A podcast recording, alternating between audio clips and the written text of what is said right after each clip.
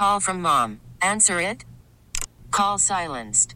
Instacart knows nothing gets between you and the game. That's why they make ordering from your couch easy.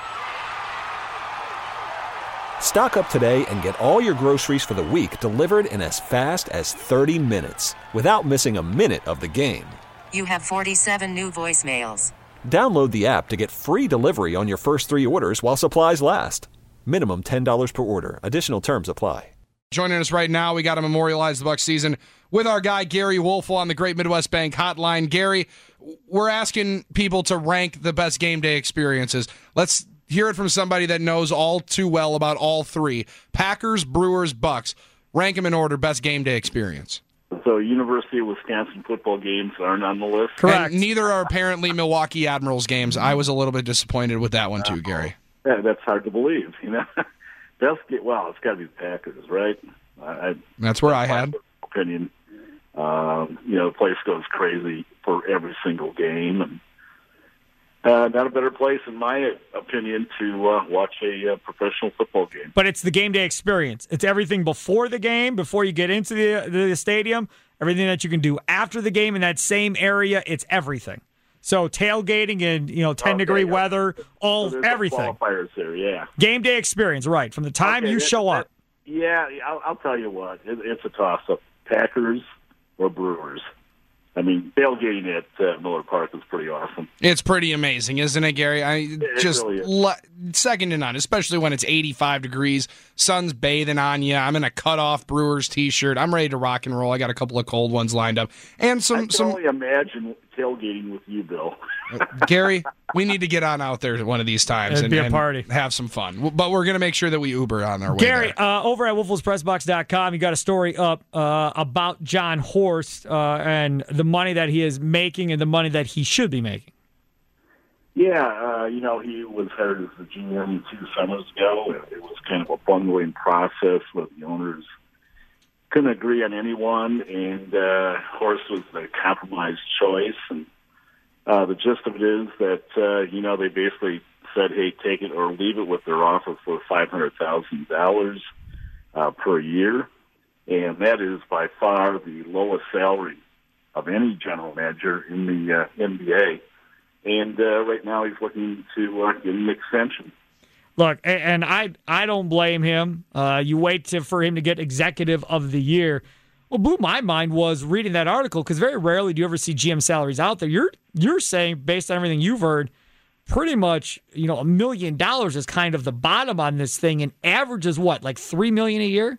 Yeah, three to four million a year. So he's uh, at rock bottom, and uh, it's going to be very interesting to see. You know, if he even gets three million. I mean, there's some people that told me they don't expect that. But the uh, caveat to all this is that you know Mike Budenholzer is on board, and uh, kind of like Jason Kidd, you know, pretty much gets what he wants. Well, look, and the other caveat to this is Marc Lasry's calling the shots now, um, and that's different from Wesley Edens, and that's also going to be the difference as far as luxury tax and everything else goes. Uh, when you've got uh, the owners the way you have right now in Milwaukee, he gets the final say going forward. I just don't see how they don't give that dude at least the average salary, whatever that that may be. I, I think you can argue that he's earned it to this point, unless, unless the owners go, "Mm, we pretty much told you to do all this. You're not getting jack. I mean, unless unless that's what happens. If Edens raises his hand and goes, with all due respect, Jon, I'm the one that told you to try and get something done for Bledsoe. I'm the one that told you to go get that Brook Lopez Plez, Lopez deal done. I'm the one that told you if that if now we don't know because we're not there, but if that was going on, then Jon Horst is probably screwed and he's probably not going to get that much more.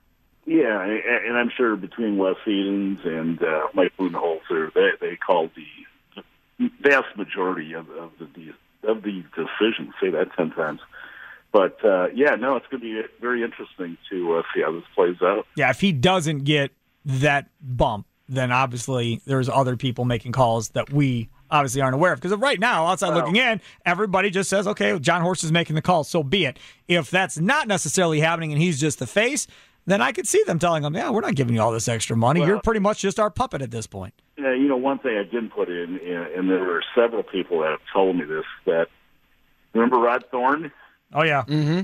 the team's uh, consultant. Yep. I was told he made double what uh, Horst made last year. So if that's true, it, it'll be very interesting to see what goes down here. Friendships are a powerful thing, Gary Woelfel. That's why you and I are buddies, That's right. for better or worse. that no matter what.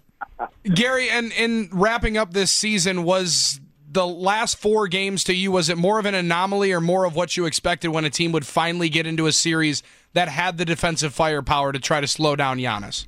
Yeah, I thought it'd be a close series. I mean, you know, Toronto uh, barely beat Philadelphia. Remember, went down to Game Seven, and one of the uh, most incredible shots in playoff history. I mean, that that that shot could have easily went off the rim, and who knows, maybe the 76ers would have been in the finals uh, instead of the Raptors. But uh, to me, you know, there wasn't much difference between Philadelphia, Toronto, and Milwaukee, and uh, whoever you know got hot at the right moment uh, was going to prevail.